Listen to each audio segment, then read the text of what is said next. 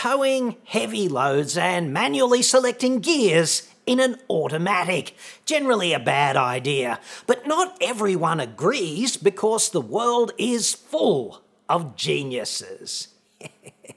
Just ask Dunning and Kruger.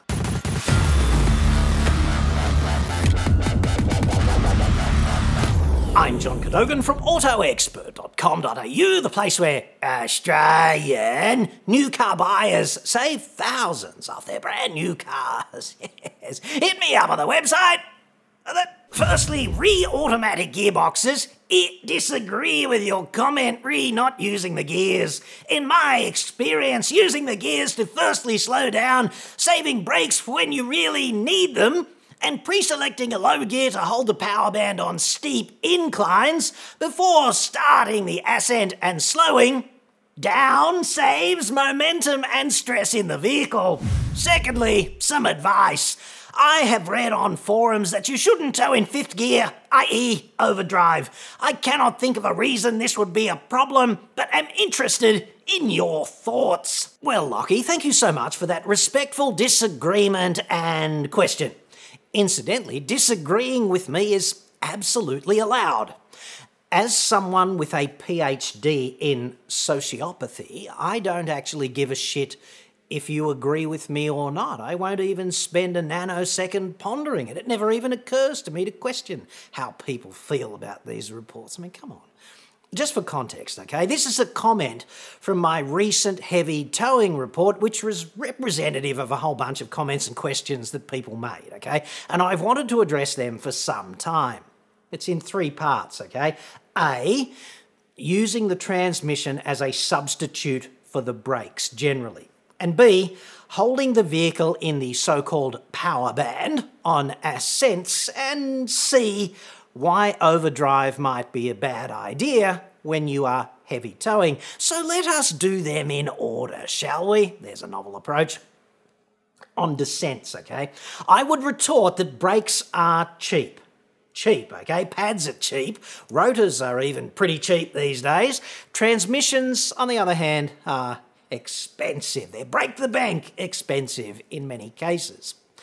Transmissions on cars, not really designed as a substitute for brakes. Therefore, you got to use the brakes to slow the vehicle to the desired speed, not the transmission.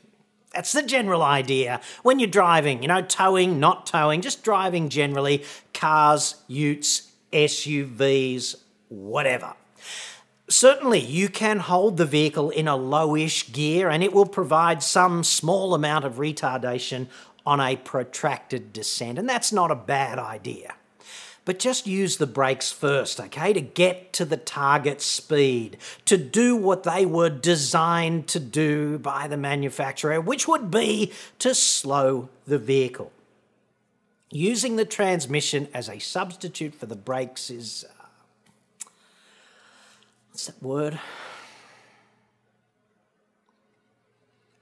It's fucking stupid. And yet, so many intellectually impoverished grey nomad dickheads drive as if this is their true calling to avoid using the brakes at all costs by substituting the transmission. And to them, I would say, respectfully, you muppets. Look, if you are towing something, drive conservatively, especially if you are driving down a friggin' mountain, okay? But the trailer has its own brakes generally, and the system is quite robust if you drive conservatively and you don't abuse it. So, let's address ascending now, shall we, and pre selecting a lower gear. If you want to save what Lockie here calls stress in the vehicle during ascents, then my simple advice would be do not tow anything, particularly anything heavy. Powertrain control modules are programmed by engineers who do this for a friggin' living to select the right gear for the prevailing load and demand, okay? Preemptively selecting what you call a power band is generally a poor strategy. So let's examine that. Let us say that you're on the highway and you get to a hill, as you do. Load increases on the hill thanks to gravity, or the component of gravity that's pushing you back down the hill anyway. You add a bit of throttle to compensate, and the powertrain module does its mad voodoo arithmetic, balancing the load from gravity versus demand, which is essentially how hard you're applying the throttle. And once it determines that you will get a better result in a lower gear, it downshifts, which is what a bunch of brainiac engineers designed it to do. So, simply out of deference to the brainiacs and them understanding the system better than you, I'd let the transmission decide in the overwhelming majority of cases what gear it wants to be in. During ascents, let the computer do the friggin' thinking because it's been programmed to do that. If it needs to change back, it will. And finally, on overdrives and towing. You know, fifth and or sixth gear and heavy loads. Gearboxes are about load and speed, okay? They're conversion systems for loads and speeds. Torque and speed, in other words. So, first gear, I think you'd agree, gives you a lot of effort at the wheels at low speed for not all that much effort by the engine. It's all about mechanical advantage, right? Like a lever, only built a bit more complex than that. For example, on the flat with no trailer, you can generally just slip the clutch in first gear and get rolling using nothing more than the torque available to the engine at idle. Like with no throttle, you can still get going if you do it gently. Try doing that in fifth or sixth. Good luck with that. Because fifth or sixth gives you a lot less effort at the wheels because it's designed for speed. Less effort, more speed. That's how this works effort and speed are in inverse proportion to each other in powertrains, okay? Lots of effort goes with lower speed. Lots of speed goes with lower effort. Lower gears tend to be more robust, as in they're built more robustly, because they're transmitting a great deal of mechanical advantage. Higher gears, well, they tend to be less robust, in particular overdrives, because they're all about low load driving. So, you're doing 100 k's an hour with not much throttle unladen, okay? And then you add some heavy caravan, probably because you're, I don't know, not smart enough to fly somewhere in an aircraft and stay in a proper hotel like a civilized person.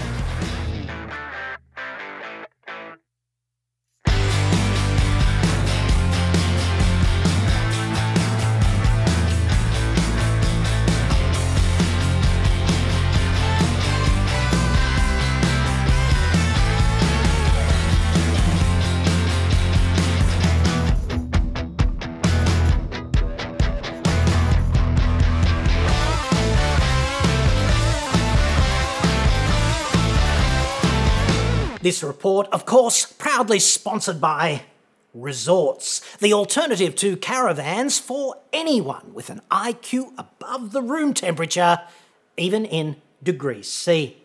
If you're thinking of buying a caravan, your upcoming suffering is entirely preventable. Help is available now. More information at 5starhotties.com. Perhaps there is some appeal, which I have been thus far unable to divine, to taking a dump every evening three steps from the dining table in an acoustically transparent aluminium box, which has cost you 60 or 70 grand. Hashtag caravanning. Yes. You three keep eating. I'll just go and crack one off. And remember, mind your P's and Q's because from there I can hear everything you say. So, you end up taking your recent sewage collection on a sightseeing tour of this fine nation, after the zombie lockdown lifts, obviously, and you might be doing 100 k's an hour. Lots of additional rolling resistance and aerodynamic drag now, of course, and it's all being pumped through fifth or sixth gears, which are not all that robust typically, because they're just for cruising at light loads. That's what they've been designed to do. And then, because you think you know better than the brainiacs who actually designed your vehicle, you will be in manual mode because you know better, right? You are in charge. This is your ship and you are the friggin' captain. And inevitably, you get to a slight incline, so you put your foot down on the throttle to compensate, and the hill gets a little steeper, and you put a little bit more foot down just to compensate again. And you're in the compensatory business, let's not forget. And the transmission is thinking, well, golly gee, Jim Bob, if only he would let me make the decisions here, I would have taken a bit of load off by knocking back to a lower gear several moments ago. But hey, even if that transmission could speak, you would not listen because friggin' Napoleon, whatever.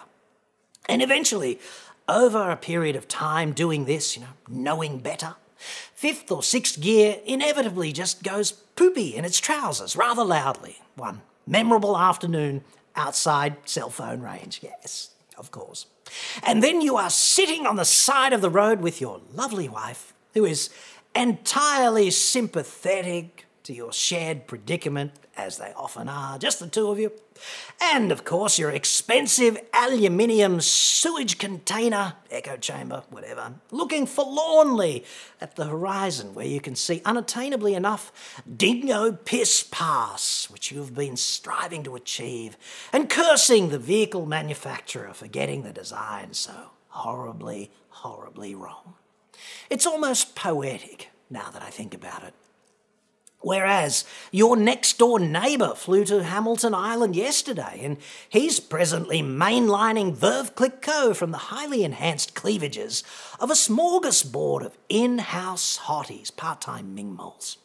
And I bet he has no fucking idea of the joy he is missing out on